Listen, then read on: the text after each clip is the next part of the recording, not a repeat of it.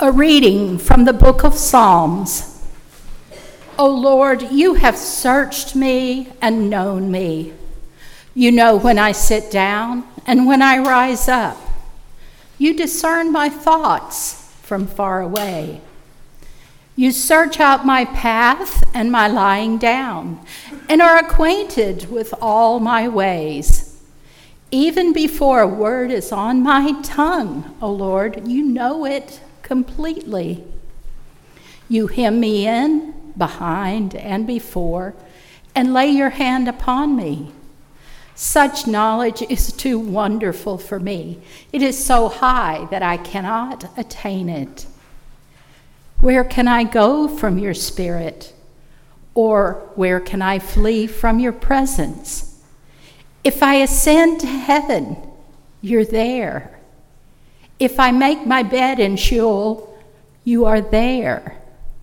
If I take the wings of morning and settle at the farthest limits of the sea, even there your hand shall lead me, and your right hand shall hold me fast. This is one of our sacred psalms. Thanks be to God. A reading from Paul's letter to the church in Philippi. I thank my God every time I think of you. In every prayer I utter as I plead on your behalf, I rejoice at the way you have all continually helped promote the good news from the very first day. And I am sure of this much that God, who has begun the good work in you, will carry it through to completion, right up to the day of Christ Jesus. My prayer is that your love may abound more and more, both in understanding and in wealth of experience, so that with a clear conscience and blameless conduct, you may learn to value the things that really matter up to the very day of Christ. It's my wish that you be found rich in the harvest of justice which Jesus Christ has ripened in you, to the glory and praise of God. This is one of our sacred texts. Thanks be to God. What does one say on their last Sunday? In their last sermon before moving away from a community that has meant so much to them? Surely this isn't a time for a run of the mill sermon not a time for another biblical short story or exhortation, not a time to say anything new before walking out the door. This is, I believe, a time for gratitude. It is a time like any other time for telling stories. As we thought about what we wanted to say, what was left on our hearts to share, on this last Sunday, we were reminded of a question that we asked the search committee when we were interviewing for this job. We asked them to tell us the stories of the times they had felt Northminster was most fully alive, at its best as a faith community. And so we decided to make our own list of the times over the last two and a half years that, have, that we have been most grateful for this community, that we have seen it most alive. And after making that list and capping it at a nice round number of 10, we realized that this was the sermon that we wanted to preach today. And so that's what we're doing. Northminster, these are 10 stories in no particular order of the times we have felt most alive, most proud, and most grateful for you. So, number one. In our first year, as climate anxiety was, was reaching a fever pitch in the public conversation and in my own mind, I felt it was necessary to preach about it explicitly, to situate the issue in the grander narrative of what it meant to be the people of God. Now, I'd never been in the position to do something like that before, but I knew from experience that there would probably be some pushback. When I mentioned this, some members of the coordinating council suggested it might be a good idea to hold some kind of debrief session afterwards, uh, which I thought was a good idea. So Claire and I planned a talkback tea and coffee for 3 o'clock that day. While I preached the sermon, I went home. I came back to set up the big classroom down the hall. I put out a Keurig, a kettle, some mugs, and some tea bags, and I waited in my mind, I was waiting for the angry people to start filing in. I was waiting for the two or three irate people, hoping that they'd criticize me for being too political to my face rather than to others.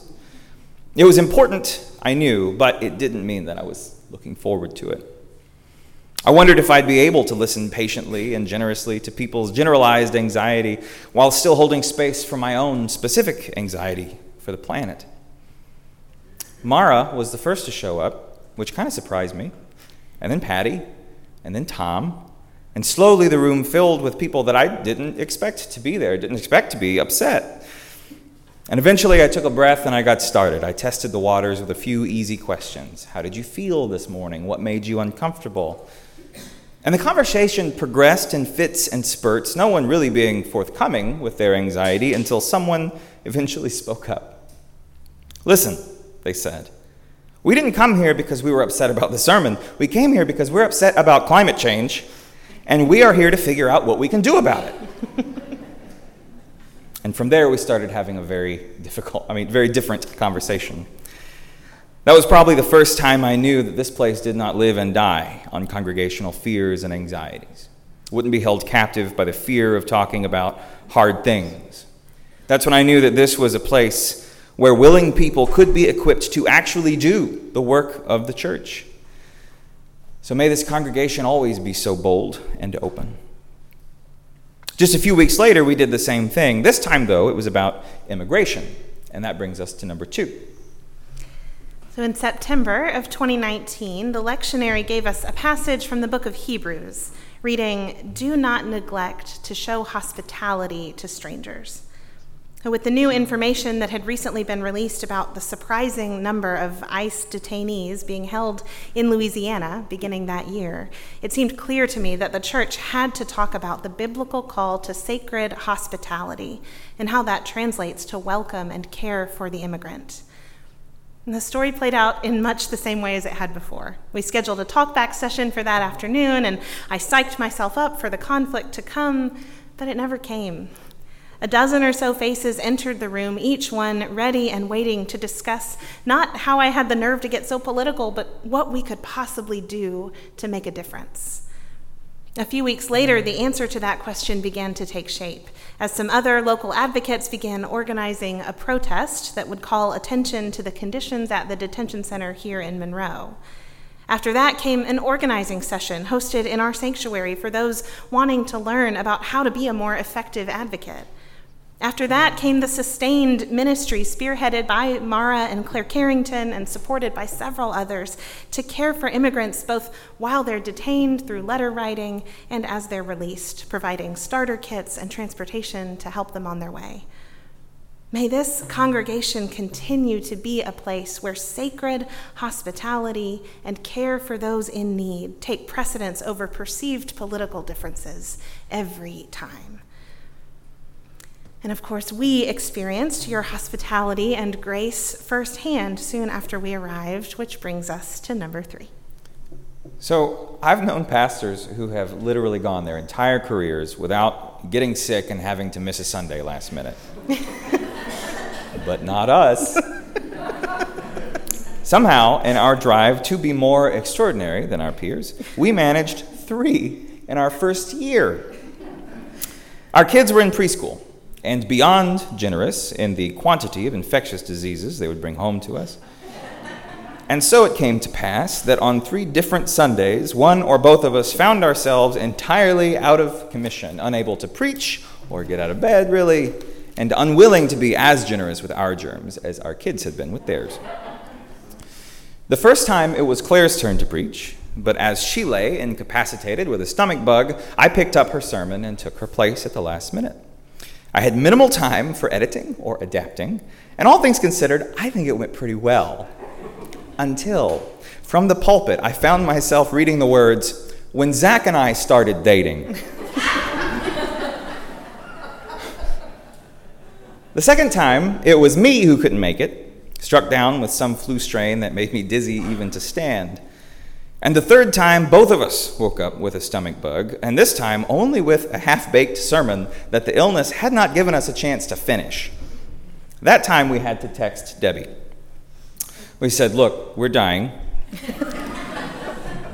There's a Frederick Buechner book on our desk. I need you to open it to page 47 and just start reading. and Debbie handled it like a pro, because, of course, she is a pro. And each of these times, I braced myself in the aftermath to hear somebody complain, to hear somebody come in with that age old, you only work one day a week. but they never did. On the contrary, Brian and Josh actually offered to stop by the house on their way to church and bring James and Peter to Sunday school, giving us a little time to recover. Northminster, you valued our health and well being over performance and polish, and that is rarer than you might imagine. May this congregation always value its people above its presentation. Number four. Speaking of our kids, I love them, but um, y'all, they are exhausting. and as it turns out, I'm not the only parent who feels that way. So, one of the most selfish ministries I have ever invested in is our monthly Parents' Night meeting. And even so, I would do it again in a heartbeat.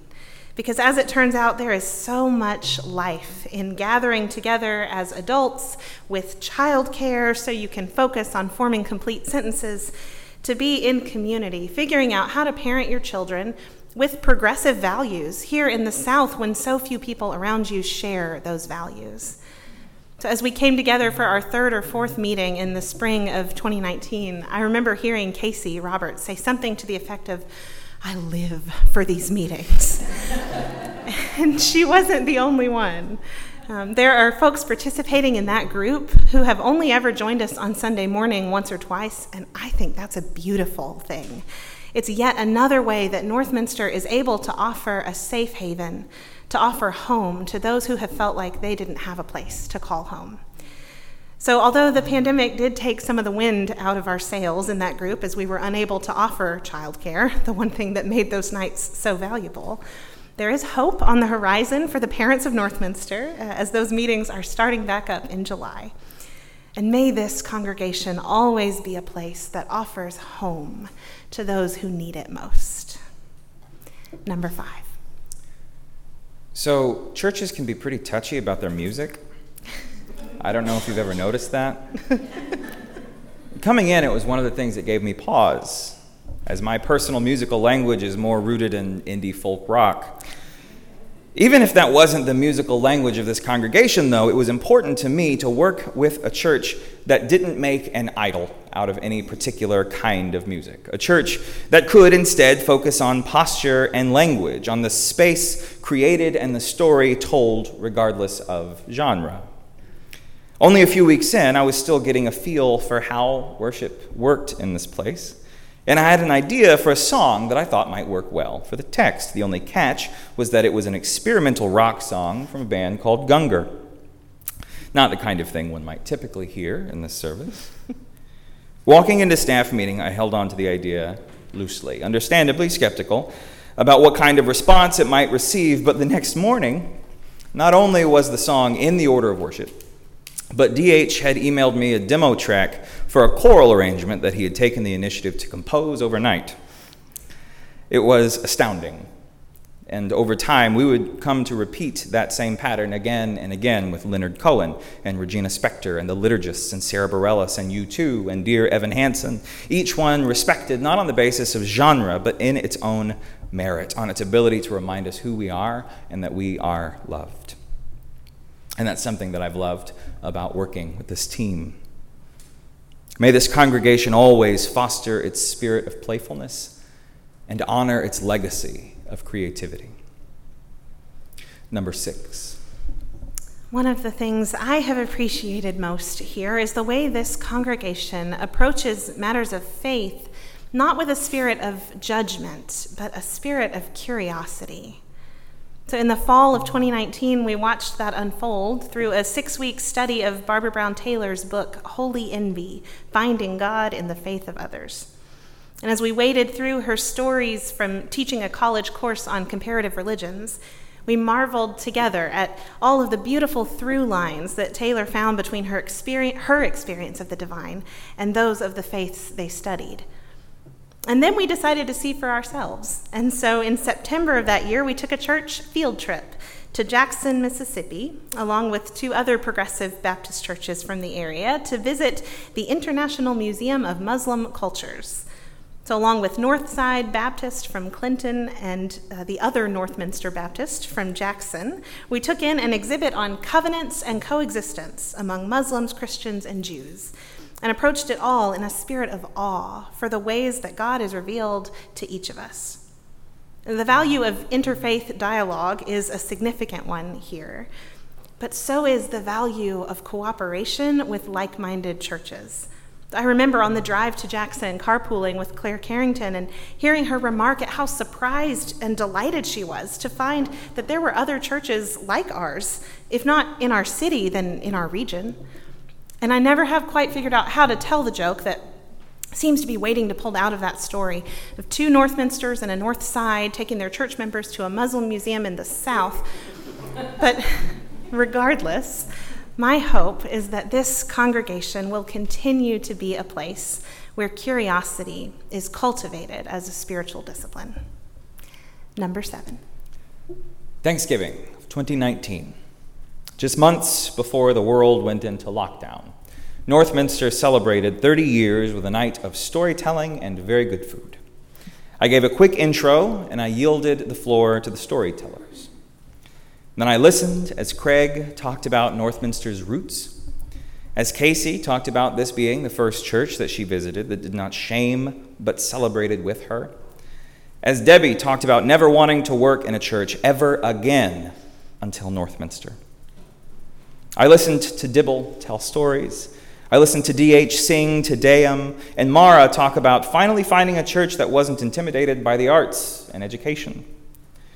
I listened to Jim Files talk about the expanding of his interfaith horizons, and Mark talk about what it meant to be trusted to preach again after a rocky history with a fundamentalist seminary. I listened to Susan Curry talk about how many times we've almost been expelled from church camp entirely. and to Mackenzie Grassi talk about what it meant to finally find a pastor who would not only marry them, but celebrate their family as it deserved to be celebrated. And listening to these stories, I knew that I was among a community of sanctuary. I knew this was a place of healing and restoration among fellow exiles and ex evangelicals. Together, we were a tribe of outcasts, bonding over the shared trauma of having been pushed to the outskirts of church and together creating a space for honesty and for authenticity that loved without condition or reserve.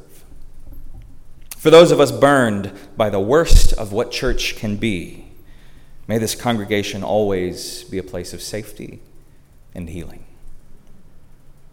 Number eight. The worst of what church can be hit home pretty hard in our first year here as the Houston Chronicle released reporting on the widespread sexual abuse within Southern Baptist churches for the past several decades that had gone unacknowledged and unaddressed. Now, Northminster doesn't have any official ties to the SBC, but so many of us have friends and family who do. Not to mention that the Alliance of Baptists was born out of the SBC in the late 80s, and so their pain was our pain too. But in the wake of that incredibly painful revelation, we witnessed the opposite, witnessed the best of what church can be. When Northminster folks gathered with passion and energy to answer the question if the best criticism of the bad is the practice of the better, how can we practice the better here? There were sexual abuse prevention policies drafted, there were educational goals set. And dearest to my heart, there was a play. Daughters of Eve was born out of that vision of practicing the better, of using our platform, figuratively and literally, to challenge scriptural interpretations that harm women, and to lift up the voices of women in Scripture who are often overlooked, whose voices are silenced simply by our lack of attention. At the dress rehearsal for Daughters of Eve, that fateful week in March of 2020, I remember vividly the look on Beth Mayfield's face as the whole cast squeezed together here at the front steps in our final formation for the closing lines. She said, Do you think we should be standing this close together? And I thought she was overreacting. but not 48 hours later, we would make the call that Daughters of Eve would be postponed indefinitely, as would our in person services but watching this community come alive for all the months that led up to that moment, with so much involvement across demographics and generations for the sake of a more just and a kinder world. That is one of the moments I have been most grateful for this congregation. May you continue to be a place that goes beyond the criticism of the bad and finds a way to practice the better. And that brings us to number nine. When the coordinating council made the decision to suspend all in person gatherings in an attempt to hashtag slow the spread, we knew little about the spreading pandemic. At the time, the decision honestly felt precarious None of us were sure exactly what the threat was or if it was that serious, though suspending in person gatherings certainly felt like it was giving it a violent shove into serious. It became real for me then. None of us were sure how to protect ourselves, how to protect others, and least of all, how to continue to be the church while stripped of everything that had visibly identified us for so long. Now, at that juncture, I could easily see what could have happened. I can easily see a congregation rapidly overwhelmed by anxiety, venting it in the worst ways and the worst directions possible, and that would have been totally understandable given the circumstances. But it's not what happened. Not at all. Instead, in trying to figure out how to do this, as I ran into technical difficulty after technical difficulty, and the grainy images of your pastors finally stumbled their way onto your computer screens, you gave us nothing but support. You shared nothing but encouragement and kindness and gratitude for something, anything that could still bind us together in some way, somehow. But that was not all. Without hesitation, you started moving before long, Pat began to show up with homemade masks, essential and rare in that moment, so we could distribute them to our first responders Joanne at Conway, Mark at GoCare, Shar at the Methodist Children's Home. And then Beth took it upon herself to create Sunday school packets for Northminster's kids, something of a structure and connection in this mass drift. And people came out of the woodwork, volunteering to drive and deliver them all the way out to Frenchman's Bend. But again, that was not all. Not only did this congregation respond to the social needs that arose, but you continued to create. Even in the midst of anxiety and uncertainty, under DH's leadership and editing skills, you put together not one, but two online talent shows. And you could almost hear the collective sigh of relief and appreciation for this thing that made us feel for just a minute like we were together again. And that was really something. May this congregation always follow the Spirit, knowing it to be more valuable than any form or appearance that this church might take. And eventually, slowly, haltingly, we came out of that diaspora, and that's where we get to number 10. Number 10 is where we personally have lived in these last few weeks as Zach and I shared with all of you that we were feeling pulled towards something new and different, something that would require us to leave this place that we love. We were afraid of how you would respond, of the disappointment we would see in your faces, and of the possibility that the timing of it would frustrate you so much that that would be all anybody could see. You might think that we didn't know you at all because instead, what we have found is such remarkable grace. Of course, there has been disappointment and probably frustration, but you haven't laid it all on us, and that is a gift that we will always cherish. And instead, you've jumped into action, Your leadership hard at work already, charting a path toward what comes next for Northminster. And you've stopped us at the door to say things about bravery and following where the Spirit leads. And of course you have, because Northminster has always been a place that values the courage to do something different, to branch out from what is known into the unknown, into the wilderness, following the leading of that spirit as elusive as the wind, and trusting all the time that home is waiting on the other side. May you continue to trust that spirit into the future. After recording the highlights of Jesus' life, the last verse in the last chapter of the Gospel of John reads Jesus did many other things as well, and if every one of them were written down, I suppose there would not even be room in the whole world for the scrolls that could be written. This is not a complete list of the beautiful things that Northminster has done over the past two and a half years. Without standing up here and reading from the directory A to Z, we could not touch every meaningful interaction we have had with the people of this congregation, every dinner and coffee and pool and playground, every office and hospital room that we shared. But we hope in this glimpse we have begun to say something of the thank you that you deserve the thank you for giving us a chance, for giving us your honesty, for allowing us to travel alongside you in this season of our pilgrim journey towards life. Northminster, it is clear that the Spirit of God has begun a good work in this place. And we are sure of this much that the one who began the good work in you will carry it through to completion. As you go about that work, may you continue to lean in to the truest and most beautiful story you can imagine for yourselves, for this community, and for the world. And may you find in each other the courage to make it come true. Amen.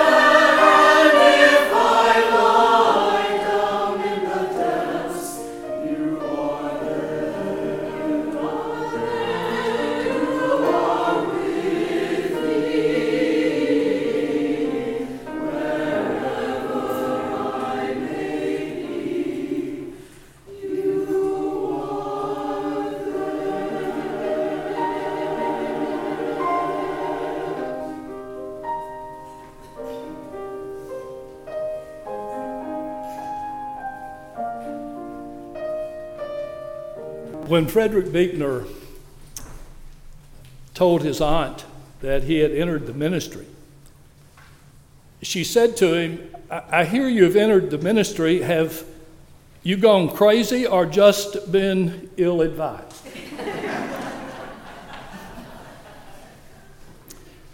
After 62 years in the ministry, I understand that question. Claire and Zachary likely know uh, what I'm talking about. I smile and uh, sometimes laugh out loud at that comment. But seriously, I speak those words with reverence far more than I do with humor.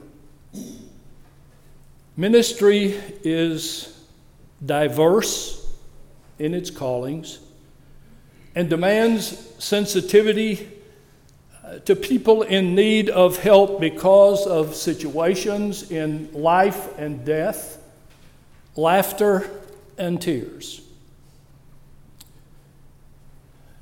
We're losing two ministers who have experienced the jolt of a divine tug toward change. They came to us with visions, energy, dedication that have brought new people into our congregation, led us in prayers as intimate as the people with whom we sit this morning, and as broad and comprehensive as a world starving for justice, grace, and love. Claire and Zachary have had to do ministry during one of the greatest crises in our nation a pandemic in which people have been filled with fear, watched friends and family members die knowing they could not enter as usual people's houses or stand beside their bedsides. However, the ministers brought skills, ideas, and hard work that enabled our congregation to convene for divine worship every Sunday. Not only for us, but literally for people all over the United States. Skillfully operating Zoom, which I didn't even know what was they provided multiple ministries for our church and for our community. And every week, faithfully, they have reminded us that we are seen and we are loved. With um, admiration, I must share with you two specific observations uh, about Zachary and Claire.